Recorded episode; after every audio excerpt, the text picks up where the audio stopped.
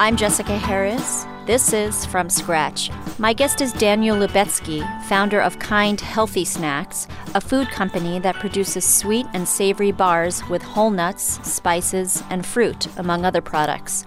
Kind is sold in a diversity of locations, including Whole Foods, Costco, Amtrak trains, and newspaper stands. Daniel is also the founder of Peaceworks, a producer of Mediterranean spreads such as tapenades, hummus, and baba ganoush. Peaceworks aims to foster business relationships among neighbors in the Middle East and other groups in conflict as a way to reduce conflict in those regions. Daniel grew up in Mexico City and speaks Spanish, English, Hebrew, and French, and a little bit of Yiddish, no? Yeah. Welcome. Thank you. Thank you so much, Jessica. Before we dig into Kind, I want to talk about Peaceworks, which was the company you founded in 1993 that focuses on Mediterranean spreads. What was the germ for founding this food company in the early 90s? I didn't know it was going to be a food company. It was more about trying to use business as a force for bringing Arabs and Israelis together. That was what I was very passionate about since uh, writing my college thesis and law school work about how to use market forces to help trading partners shatter cultural stereotypes, cement relations with each other. So that was the impetus of what I was doing. And it became a food company because as I was looking for ventures, I was looking in apparel, I was looking in uh, Dead Sea minerals, and food became the area where I found my passions best. Uh, I didn't understand Dead Sea minerals too well, but I understood food, and, and that's how it started. And so, food was secondary uh, to the primary mission was to facilitate joint ventures among uh, conflicting neighbors. So, what's an example of a collaboration which you established at Peaceworks uh, between two conflicting groups?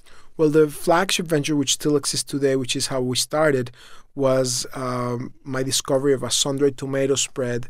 And when I, long story short, found out the company had gone bankrupt because it was sourcing its glass jars from Portugal and its sun-dried tomatoes from Italy, and it was very expensive.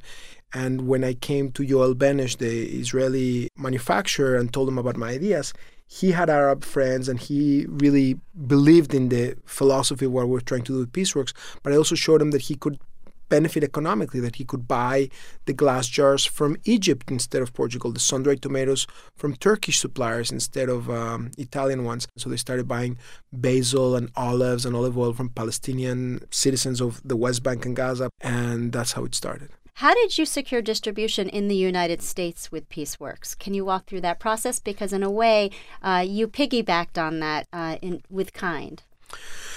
Well, I didn't know what I was doing, so I emptied my brief, my legal briefcase. Literally, I have this big briefcase for carrying uh, legal documents, and I filled it up with jars of sun-dried tomato spreads, basil pestos, olive spreads, and I would start at the top of Broadway on 122nd Street on the west side, and then just start walking store by store till I would go at 7 a.m. in the morning till I would end at 7 p.m. at night in the bottom of Wall Street, and then I would cross the next day and I would go up uh, Broadway on the other side of Broadway. And Broadway was an important choice because it was the the avenue that I found to have the most concentration of grocery stores. So, so I, I knew Second Avenue, I knew Third Avenue, I knew Madison. I did all of them, but Broadway was the juiciest. And I would not go to the next store unless I got either an order or an explanation for what I needed to do different in order to get an order the next time. And I drove many people nuts because everything was wrong, but they were basically taught me, like Scott Goldshine and Mr. Zabar from Zabar's, basically taught me what the consumers were looking for. So I really learned a lot of what I do today from all the store managers and buyers at the grocery shops and bodegas in New York City. What is an example of something that Mr. Zabar, you know, taught you? Just um, everything. I mean, I came in and they didn't have much patience because they had thousands of consumers going around and here I am and I don't know what I'm doing. But they they really liked that I they really cared about my mission. And I think they just had patience with me. So they taught me how what is the margin requirements for for a retailer for a distributor and for yourself so that you can run an ongoing business. Um, they taught me about the labels how to make sure that the name is clearer The jars back then were oozing olive oil out of them, and that was not acceptable. So it was a lot of sessions. You mentioned that you had a law degree. You went to Stanford Law School and you became a lawyer. Uh, and the idea for PeaceWorks came out of a paper, your thesis that you wrote, which I believe was entitled Incentives for Peace and Profits Federal Legislation to Encourage U.S. Enterprises to Invest in Arab Israeli Joint Ventures. Yeah, it became a very famous document among doctors because if you were having insomnia and were having trouble falling asleep, they would give it to you. You would read it and you would fall asleep immediately because it was the most theoretical, boring thing in the world. It was totally devoid of practical use, but it was beautiful theoretically. You dabbled in the law uh, before starting businesses. You had a stint at Sullivan and Cromwell. Uh, you clerked for Supreme Justice in Texas. Did you think that you might want a career in law? I loved the law. It was not that I was trying to escape the law. I just had this, you call it germ, I had this bug inside me that, that I just really felt that my mission in life was to try to build bridges and to end the Arab Israeli conflict. And suddenly here's the Oslo peace process. So all my ideas that I've been sharing for several years, suddenly they go from being delusional to being uh, slightly tenable and i'm like all right i have to try to pursue it and i have to try it you also had a, kind of a social ethos in your family your father was a prominent figure uh, in your upbringing and the way you think about the world he was a holocaust survivor having survived dachau the concentration camp in germany can you talk a little bit about him yeah my dad was uh, my greatest hero and role model. Uh, he was the most humble person. He built himself from scratch. He came to Mexico after the war. He was 15 and a half years old when the war started, 16 when he got to Mexico. He didn't speak Spanish or English. He's uh, from Lithuania originally. Yeah, he was born in Riga, Latvia, and raised in Lithuania. When he was nine years old, 1939, um, the war started. And I'll tell you the story. It's a little strong, but um, he was coming back with his uh, father to the apartment house where they lived, and the superintendent showed them into where the garage was, and he opened the door of the garage, and there was a pile of bodies. And he told my grandfather, "You see all these people? They're all the Jews in the building, and you're lucky that." You always were nice to me and treated with me respect and kindness. So I spared you and your family, but get out before I change my mind.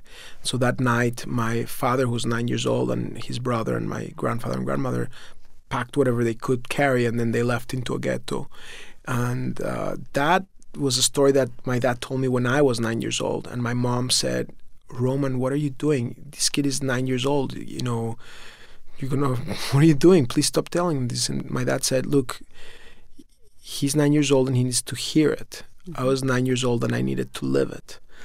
But the other thing that was no less powerful and important was the stories that he told me about people that in the worst of circumstances would rise up and do something kind, like this German soldier that threw a potato to him. And my dad used to tell the story how he felt he was going to die and he was really malnourished, and that potato meant for him the difference and survival. And uh, the soldier took a risk by giving him food for, for the soldiers. So those were the stories that I most admire, the way my dad always remembered the moments of kindness. I mean, it's the darkest of moments.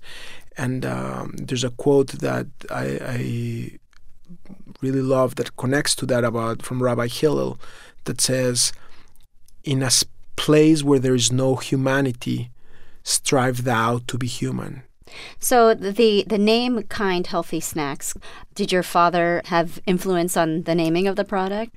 The the name Kind was created by my team and I. It's really fascinating that we finally zoned in on it because it wasn't today it's so obvious that that's perfect name for us but back then we had all these crazy ideas for the name the reason we came up with kind is that it had human attributes that we were really trying to aspire to be to to define us. You know, to do the kind thing for your body, to do the kind thing for your taste buds and to do the kind thing for your world. It's striking that your father uh, was very forthcoming with his stories and chose to talk about the wartime versus others who really receded and did not tell their family uh, such stories, just uh, more for self preservation and family's preservation than anything.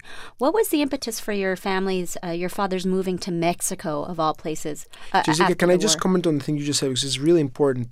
I was surrounded by other Holocaust survivors growing up, and they I loved them dearly, but you could tell that they were just consumed by the horrible horrors that they had gone through, and they couldn't have a positive outlook. And my dad. Or, or there were others that were able to just shut it out and just have a positive life moving forward. My dad had the strength to recall those horrors, but in a positive way. And still, he was such a sweet, kind hearted, man, very gregarious, always making people laugh, always almost like he saw his mission to make people have a better day and make people laugh. Did you see the movie uh, Life is Beautiful? So when I saw that movie, I, I, I, cried a lot, and then I was a little bit troubled because I felt guilty to be laughing also. And I asked my dad, you know, it never crossed my mind that in such horrible circumstances you could actually say jokes in the middle of a concentration camp. And my dad said, the opposite. The only reason my dad felt that he survived is because my grandfather was a really funny mm. joke teller and he would entertain the, the Jewish inmates and the German soldiers with funny stories and make people more humane and more human by making them laugh and just find particularly in those those more dark moments some some levity you were brought up in Mexico City. How was being Jewish uh, in a predominantly Christian place?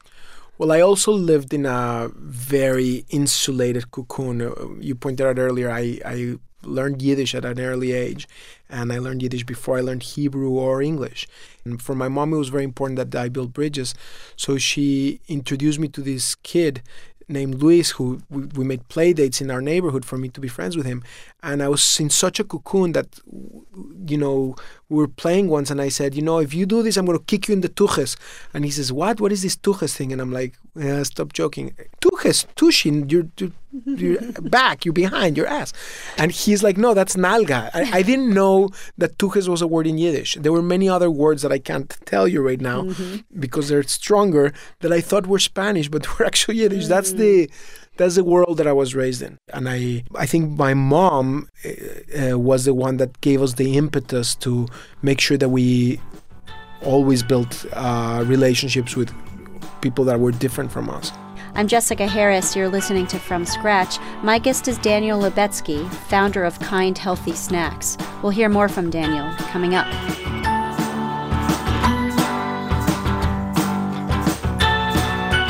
I'm Jessica Harris. You're listening to From Scratch. My guest is Daniel Lubetzky, founder of Kind Healthy Snacks, a food company that produces sweet and savory bars with a variety of whole nuts, spices, and fruit, among other products like granola. Daniel launched Kind in 2003, and its products can be found in several diverse locations, ranging from Whole Foods to convenience stores and gas stations. So here you are. You founded Peaceworks. You were running this this Mediterranean food spread company. And what was the germ then for for Kind bars? I was traveling all over, and I was very frustrated with my lack of healthy snacking options. It felt that if it was healthful and wholesome, it would not travel well, and what would travel well was either too indulgent or tasted like cardboard or was just totally artificial. I didn't find something that fit with what I was looking for. So my impetus was trying. I was always on the lookout for healthy snacks, and uh, kind was the recognition that there were not those options. What did you grab in, uh, before you concocted the kind bars? What, what are some of the things? I truly, sincerely did not have very good options. I, I would take sometimes just nuts and fruit, but then the nuts you overate them because you couldn't do portion control. Which nuts? almonds primarily uh, raw almonds yeah of course i also ate muffins and i also still today eat you know uh, some indulgent snacks here and there i'm not i'm not perfect but more and more i think every day for me it's a journey to try to uh, to improve my my lifestyle i eat two kind bars every single day no less than two today i've had three so far how many varieties as of now are there of kind bars I think we have like 25 flavors of kind bars. Do you worry at all about the burden of choice? I enjoy your bars, but I, I'm a little overwhelmed when I'm like, oh, I don't know, just give me Yes. four choices. I, I agree. It's a very, very tough challenge. Did you read the book Paradox of Choice? Uh, no, but I understand the phenomenon. That's They- how I feel. Sometimes you feel paralyzed by Right. those choices. So I, I think we do need to we look at this constantly, and it is a a balance because when when we discontinue products, the first Right. person to pick up the phone is my brother. It's like, why do you always discontinue the ones that are my favorites? Because you always find someone that was the biggest fan of that walnut date or the sesame uh, chocolate, and they were among our lowest turning items, but they had a core following of fans, and so that's the tricky. And each of them is like your children. You love them all, so you don't want to like right. give the death to anyone, but you have to. You have to be disciplined. So, returning to the early days of Kind, here you are, like Willy Loman, uh, selling uh, your your Peaceworks. That's from Death of a Salesman, by the way. I know. Selling your your Peaceworks. I know Willy Loman too well. I, I can tell you my Willy Loman moment. Please. Uh, I'm in Waldbaum's, which is a grocery uh, chain at their headquarters, and I look around. It's all vinyl furniture from the 1960s. Everybody surrounding me is like 50 years older than me, and they all have sampling suitcases like mine. And I'm like, wow, what am I doing with my life? And and uh, this was a, a, a very tough moment right before the launch of Kind. Little did I know that after 10 years of killing myself, success was just around the corner. Oh my God, we've been trying so hard and it just hasn't worked out. And With this Mediterranean spread company. Yeah, with the with the Meditalia Express, they were great products, but there was a very small niche, and there was a thousand things that I had done wrong. And I'm just like, wow, you know, I threw away my law career. My dad is worried, my mom is worried, and am I ever going to get married? Am I going to have children but, but I, I really, you know, we were having such difficult time making ends meet, just being able to make payroll, and just I had to take a twenty four thousand dollars salary for many years, and many months I could not even pay myself uh, my my monthly uh, um, portion, and then you know, a couple years later, suddenly kind we, we finally hit it with kind, and then it just explodes. It just shows you that when you believe in something, you should be careful not to give up because it can be just around the corner. In that dark place, uh, little did you know that uh, the success of Kind was almost in your grasp. You continued to go to door to door, still after over a decade of this Peaceworks company. You were fortunate, though, because you had this uh, distribution network in place, uh, albeit small, that the Mediterranean Spreads was the Trojan horse for your Kind bars. We were fortunate above all that people liked us. That people thought these guys deserve a break. break. and I think that was there was a lot of goodwill in there. Uh, if you had asked me the year when we launched Kind whether I knew that it was going to succeed and be explosive, of course I believed in it. Otherwise, I wouldn't be doing it. But I, to be sincere, and I consider myself a person that has a good vision and, and, and, and can dream, I could have never imagined that Kind would become what it became. One of the innovations of Kind was that they were, you know, actual nuts and fruit, and that they weren't pasty. Why are so many bars historically that are sold in retail kind of of that, you know, th- that pasty consistency? Well, it's easier to run a product through the line if it's a paste or an emulsion. It's called a slab bar in our space because it goes slabs of product that fall in the sheeter and they are all homogeneous and they all run through the line very efficiently. So it's a very efficient way to run a lot of product very fast. And when we came up with our the temerity to try to think of it differently, a lot of times the manufacturers that we approached sa- said, you know, it's not practical for us because your runs are very low and it's so much less efficient to run your product.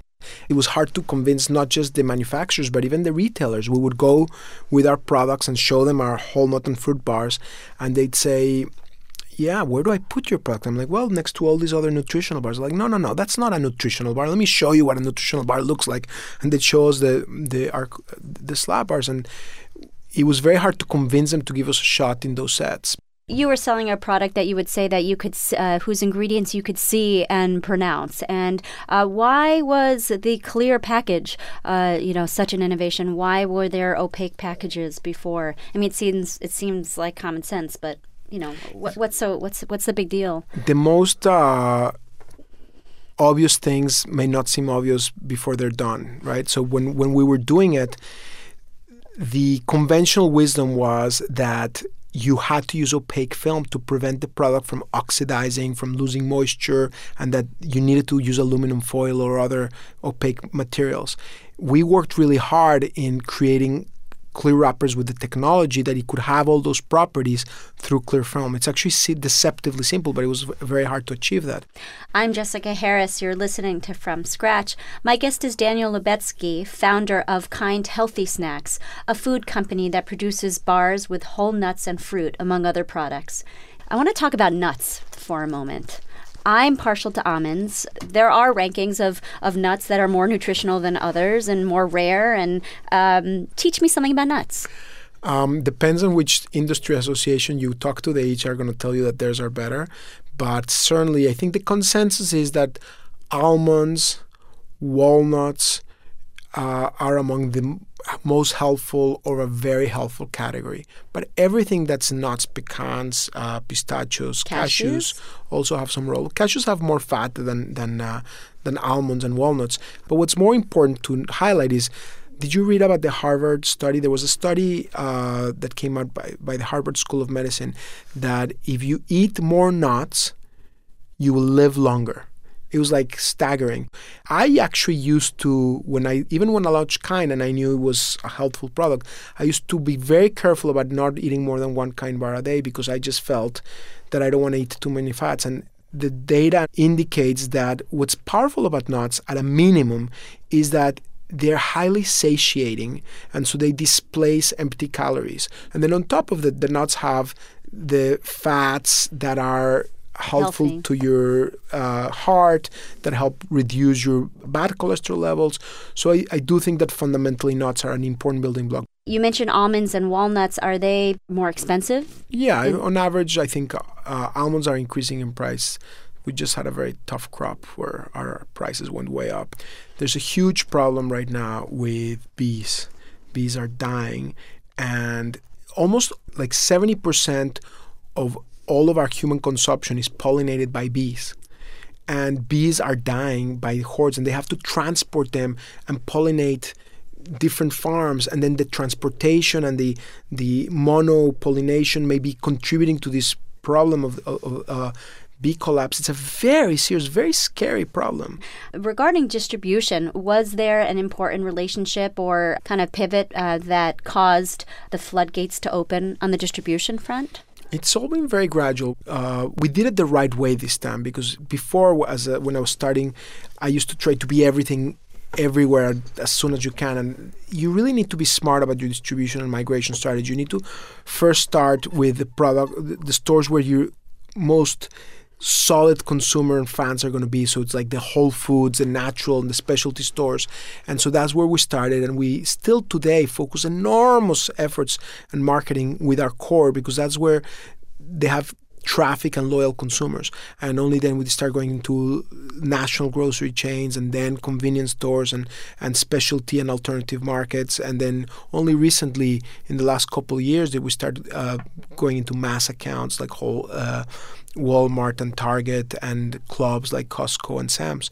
It was very steady and gradual. You mentioned before that you paid yourself a $24,000 salary, uh, and initially your marketing budget for the first few years was, you know, like $800 of your sampling budget. But your salary and the sampling budget took a turn in 2008 when you brought on private equity investors uh, in VMG, and they're a fund that uh, invests in consumer products. And Darius Bikoff, the founder of Vitamin Water uh, or Glacéau, made that introduction. Correct. How do you know Darius? So Darius was friends with Andy and Melissa Comer, who are my dear friends for many years, and I was con- entertaining another transaction and I asked Darius for advice and I said do I need to do it this way this way this way which I'm being told? And he said no you don't. You can do it whatever way you want and let me actually introduce you to VMG and uh, we'll co-invest. What I had done right until then was come up with a concept, with a product, with with a good culture in the company. What I had not done right is that after 15 years of being in the wilderness, I was so scared to take risks and to invest in letting more people try our product. That's why our sampling budget was $800 because I saw that as a as an expense to be cut rather than as an investment. And then we suddenly realized, wow, nine out of ten people that try a kind bar become part of your franchise, and and so thanks to my partners, we built that phenomenal field marketing team to let people sample. And so from the first 2009, it was an $800,000 budget instead of $800 before. And then today, it's about $13 million that we go into just giving new kind bars to new consumers.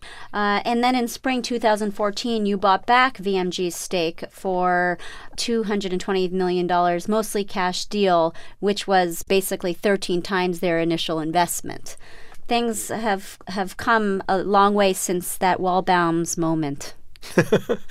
uh, yes, and uh, and uh, the team that we have today, in particular, is you, every morning I wake up and I feel so blessed and so grateful to be working with people that are better than I will ever be at what they do. I'm Jessica Harris. You're listening to From Scratch. My guest is Daniel Lubetzky, founder of Kind Healthy Snacks, a food company that produces bars with whole nuts and spices and fruit, among other products like granolas.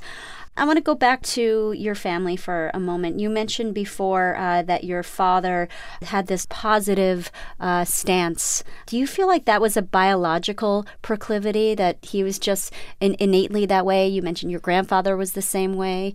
Um, that's a great question. I ask related questions all the time, but not particularly that question. It's a really great question.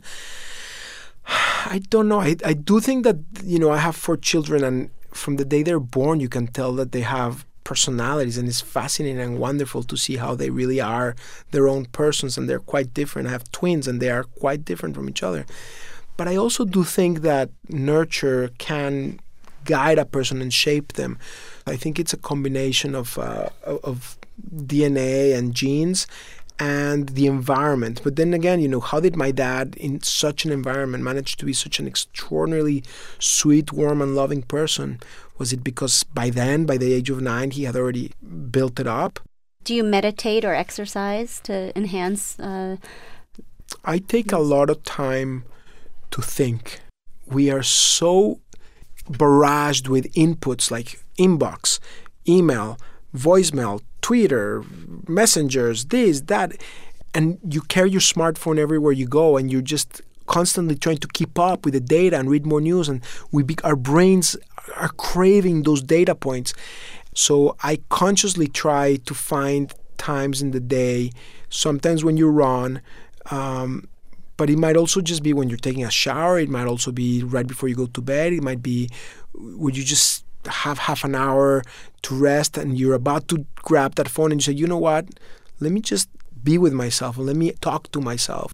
Do you talk to yourself out loud? no.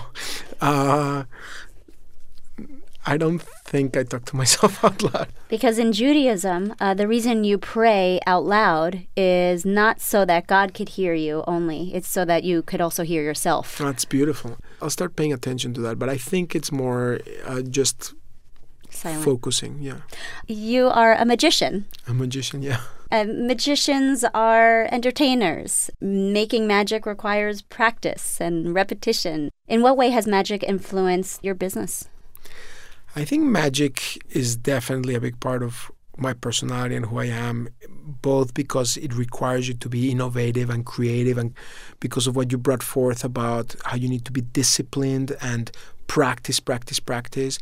I think it's fun. I, and it also connects me to my dad because my dad used to teach me magic when I was a little kid. And then uh, when I was in college I, and, and in studying abroad in Europe, I paid my trips through Europe by doing magic shows in the streets of Paris and in uh, Bulgaria, and just had a lot of adventures doing magic. What's one of your favorites?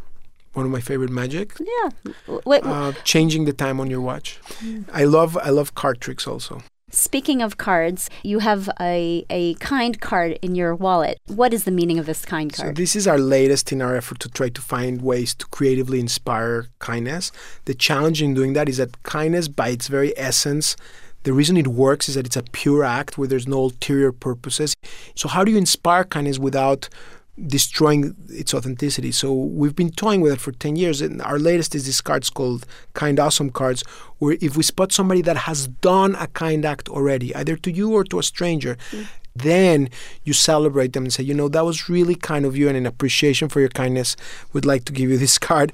And you go to the website, enter this code, and we send you a couple kind bars plus another Kind Awesome card that you can then give to somebody else to celebrate when they when you spot an act of kindness that they do. What's one act of kindness you spotted on the street the other day, uh, which caused you to take out this card and give it to a stranger? Um, somebody seated their taxi to my wife and I. That was very, very nice. And I went into my well, and they're like, "Oh no, no, that's not necessary." They thought I was going to give them money, and I'm like, "No, no, no, this is what it is." And then they were really happy. Or somebody uh, seats their seat in the subway to somebody else, or, or just you know on the sixth line on the subway lately. I don't know. People can get really mean to each other, and it's become like this laboratory of like social behavior. I don't know if you ever saw the Batman movie with the Joker where he's like creating these social experiments in Metropolis and people are like, are they going to do the right thing or the wrong thing? In the sixth train, a lot of times people are not doing the right thing. They're being really jerkish to each other. The trains are really delayed and it's kind of scary. So when somebody behaves really kindly in those environments, I, I, I give them one of those cards. On this on the sixth train, the Lexington Avenue line in New York City, you mentioned your wife briefly. She's a doctor. What kind of doctor is she? She's a transplant nephrologist. Ah, kidney. Yeah, you know it. When I first met her and she said a nephrologist, I'm like, was that people that deal with the dead bodies? Like, no, that's a necrologist. I'm not a nephrologist. It's kidney doctor. I'm like, okay, good to know. Mm, and a mother of four. And a mother of four and an incredible partner, the sweetest woman in the world. And she goes to the Bronx to help uh, for her job as a transplant nephrologist. And uh, she's on call this week. Well, thank you very much for joining us. Jessica, thank you so much for having those really interesting questions. My guest has been Daniel Lubetzky. Coming up, we'll meet Ayah Bdeir, founder of littleBits. I'm Jessica Harris. This is From Scratch.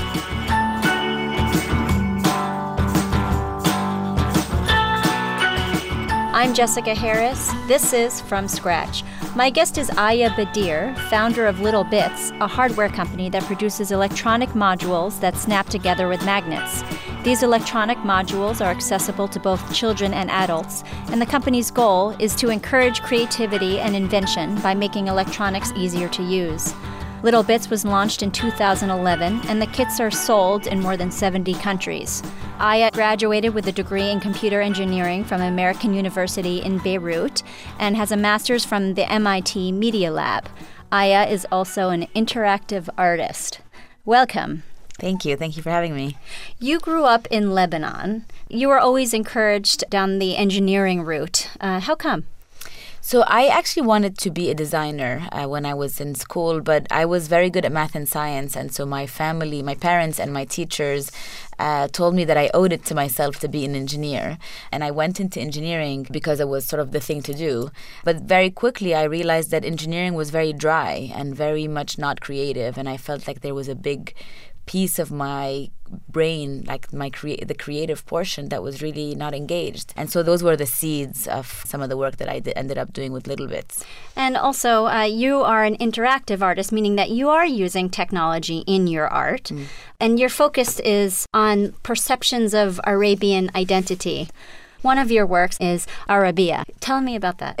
so that was a project that came from a personal place. I had uh, moved to the U.S. Uh, for a couple of years, and uh, and pr- more frequently than I thought, I would get comments from people that say, "Oh, you're Arab. How come you're not wearing a veil?" Or, "Oh, uh, you're uh, you're Arab. Uh, are you able to belly dance?" And I would get these like very polarized cliches thrown at me all the time, and I'd never thought of these things when I was growing up. And so, Arabia was basically a uh, a piece that w- that I developed for a fashion show.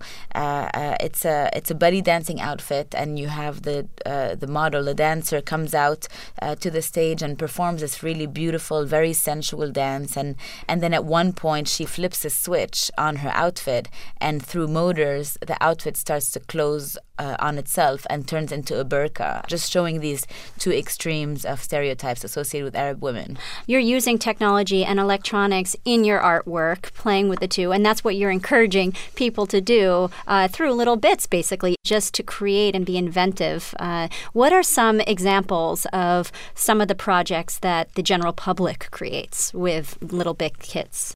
At the root, what we are doing. Um, our mission is to put the power of electronics in everyone's hands and make anyone an inventor. We've been described as Lego for electronics or Lego for the 21st century. So they are bricks uh, that instead of being plastic are lights and sounds and sensors and motors. And with the same ease, you can start using them.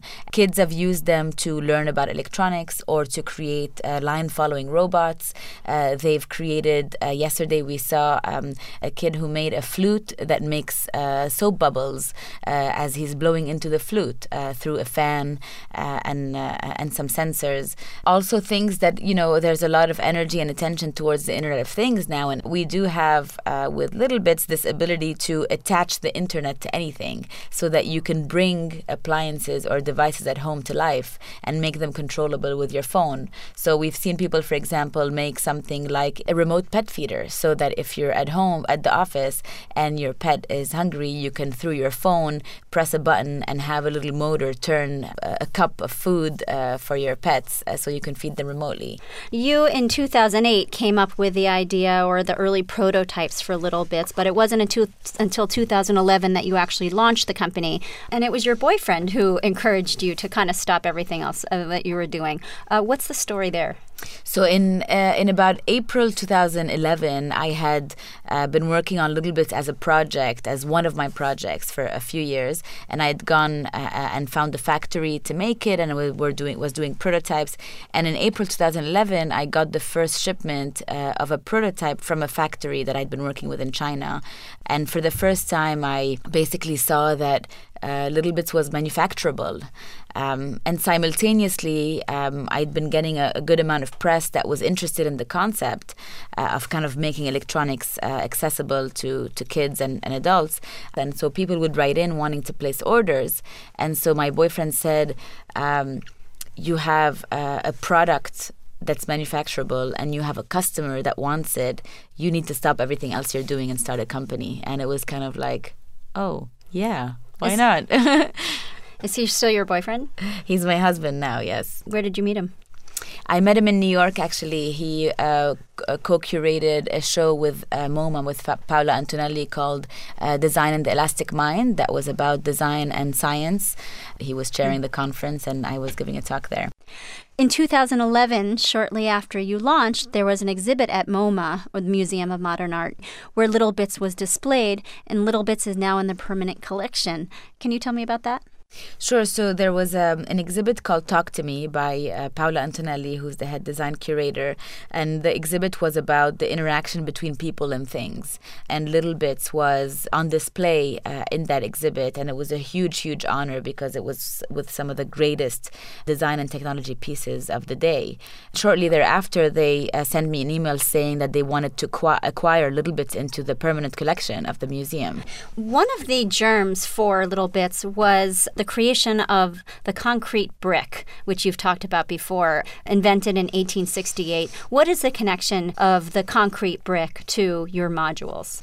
I believe that, you know, the world keeps changing and the technologies of the day are moving fast. And so in the early 1900s, the technology of the day was a concrete brick. That was the way we started to build larger, more complex structures, one brick at a time. And a little bit after, uh, Lego came out with a play version of that brick uh, in order to uh, empower young and the young at heart to be able to play with that technology that was really ruling the world and be able to make buildings and bridges and these beautiful structures one brick at a time. And they were called the automatic bonding brick. Uh, automatic bonding brick was the first uh, first name that they had, and now the world has changed again. Now the brick is no longer a cement brick. The brick is now a transistor, which is something that is driving all the technologies around us, the devices we carry, our phones, our alarm systems. They all at their node have a transistor, and so what is the play or the imagination uh, version of that brick how can we make put that in the hands of the kids and kids at heart uh, so that they can kind of understand the world and reinvent it and that's sort of what drove a lot of the work on littleBits what were a, a, few pivot points for you for the company where you felt like you were getting traction from the public? Um, MoMA was definitely one. Uh, in in September 2011, uh, uh, basically it was the day uh, I launched the company, and at the same time we were acquired into the permanent collection. So we it really kind of started us off on a on a really strong uh, footing, and and with a lot of uh, confidence and and um, and kind of a big stage to play on. Um, and then in February 2012, I became a TED fellow, and I gave a talk at TED, which was also a pivotal moment. It was really a chance to talk about why this is important and why this is important for society, not as a gadget or a toy. Uh, it's important as a new way of thinking. I'm Jessica Harris. You're listening to From Scratch. My guest is Ayah Bdeir, founder of littleBits, a company that sells electronic modules that snap together using magnets. These modules are generally easy to use, making them appealing to the general population, both adults and children. The company was started in 2011, and the kits are sold in more than 70 countries. Ayah is also an interactive artist raised in Beirut, Lebanon. You asked actually on pivotal moments. There is yeah. one more. Early on in the company, when when we launched, we got an email from NASA, from the education department at NASA, saying that they wanted to collaborate with us to uh, create kits to make space and earth exploration more attractive to kids. And they came to us saying, you know, we need your help. And that was a huge moment. And we collaborated together to create a kit called the Space Kit, which replicates some, um, uh, to a high degree of fidelity, uh, some experiments that are happening at NASA that make this wonder around space and earth more palatable and more understandable. What's an example? You know, in order to wake up uh, astronauts in the uh, in the space station, NASA sends wirelessly uh, some music to play play music as an alarm, and we have a little experiment where you have a microphone and you're playing uh, music from your phone or an MP3 player, and you're transmitting it wirelessly through infrared to a speaker somewhere else. Ironic that your family really pushed you hard to become an engineer and go down this route, and you did it resentfully, uh, as you really wanted to pursue your art, and now you're back where you started. Absolutely, with yeah. a twist. Yeah, with a twist. What does your mother make of, of this? Uh, my mother has been a huge, huge influence and inspiration on me. When I was growing up, she was doing her master's um, uh, uh, when I was about six or eight. So I would come home and uh, and we would do homework together. And so even though I grew up in the Arab world, I never had any idea um, that there was sort of different career choices that women and men made. And she's very supportive today as well. You are part of the maker movement or the open hardware movement. Can you describe that? Uh, the maker movement is really a movement that started around this idea that we should not be just consuming objects around us, that humans were made to be creative and to make with their hands. And that's how you learn, it's how you connect with friends, it's how you uh, invent. And the maker movement is all about sort of making things for yourselves, whether it's uh, arts and crafts, whether it's making electronics. It's really about putting the power back in the hands of the people instead instead of just the large companies. I do remember kind of early in the 2000s, you started to really see a world where everything was a screen and everything was virtual and every relationship was happening online. Um, and for a lot of people, myself included, that's not a that's not a pretty world that I would like to live in. Uh, I believe in the tactile. I believe in feeling the satisfaction uh, of, of having made something. And so what happened is, is I think that uh, we realized that software in kind of the cloud or in virtual space without it being on objects and in objects around us becomes really intimidating and, and almost in not human. Uh, and so now the pendulum swung back again to say all of the things we learned from software, how can we now embed them into devices of all sizes uh, and spaces that are around us? You attended the Eyebeam Art and Tech Center in New York. How important was that in the evolution of littleBits? And what is it? Um, Eyebeam is an art and technology lab and, and center in, in New York. That was a very, very, very pivotal moment in my life. I had so I had done engineering and then I went to the media lab at MIT and was doing sort of engineering and art and, and doing a lot of uh, research around that subject. And then I graduated in 2006 and and uh, and got a job in finance. Uh, and I did finance for two years, and I was very, very miserable. Um, and I didn't want to be doing PowerPoints and, and meeting with hedge funds. And so I quit, uh, and I got a fellowship at Eyebeam. And at Eyebeam, I picked up these ideas of incorporating electronic uh, with with arts, uh, and then littleBits was uh, was a second project just to think about you know how do I put this ability to use electronics for for creativity? How do I put this ability in the hands of other people, not just myself?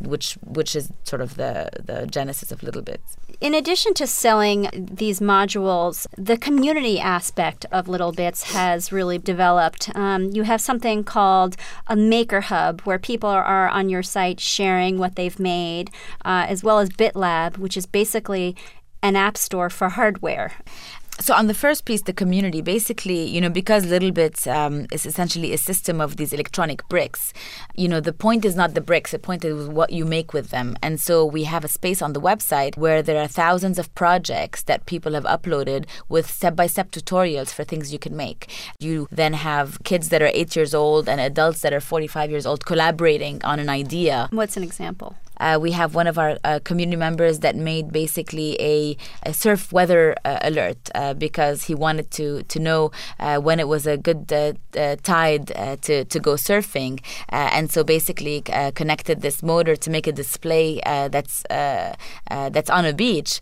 that reads from weather data to get like high tide, low tide, and basically creates these notifications that go back and forth and tell him now it's it's a good time to surf, and that's an example of a collaboration that was across different different ages and uh, and experiences. I want to talk about the the design of the product. They're white circuit boards with very colorful connectors, uh, pink and blue and green.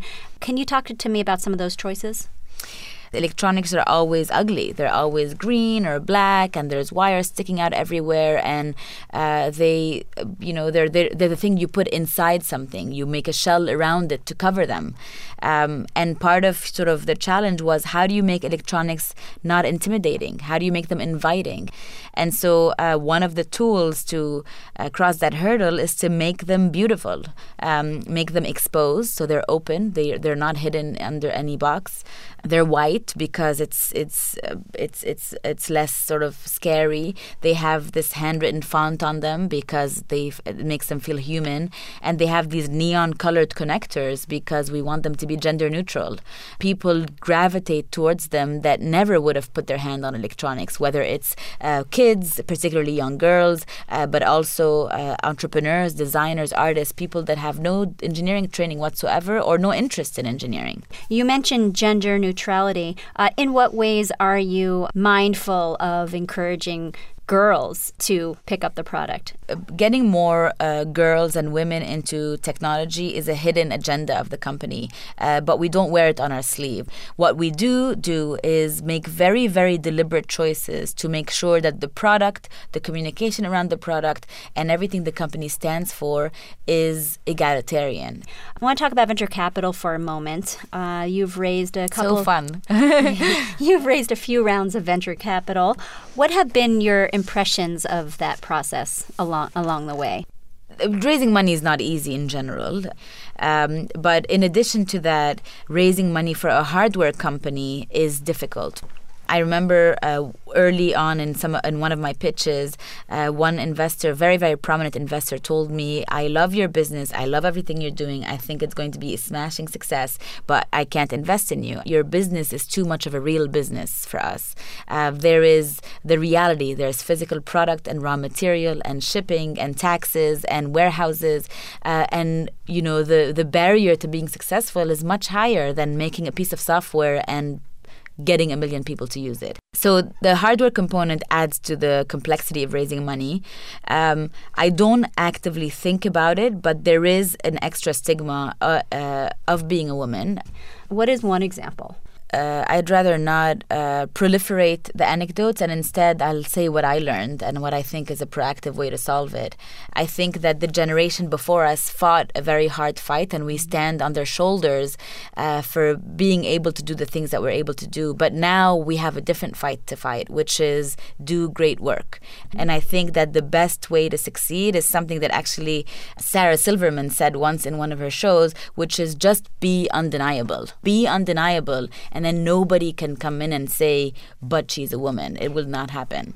Um, and then the the the third uh, uh, kind of uh, reason why it's difficult to raise money is uh, I got a, a, a good piece of advice early on which is not all money is equal. You can get money from anywhere, but getting the right kind of money or smart money uh, is transformative. Your modules allow you to do a, a, whole array of things, of one of which most recently is to make music. And you have all these modules in front of me. Can you make some music for me? Sure. So what I have is a power bit, which is blue, um, and I'm going to snap it into an oscillator, which is uh, generating the sound wave, and a speaker. And now I'm tuning the oscillator. And then I can put a keyboard.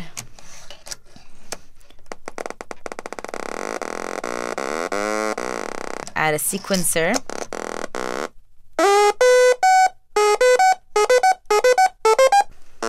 Thank you very much for joining us. Thank you very much for having me. My guest has been Ayah Bdeir, founder of littleBits. If you would like to learn more about the show, please visit our website at FromScratchRadio.org. You can also follow us on Twitter at Jess G. Harris or find us on Facebook. I'm Jessica Harris. This is From Scratch.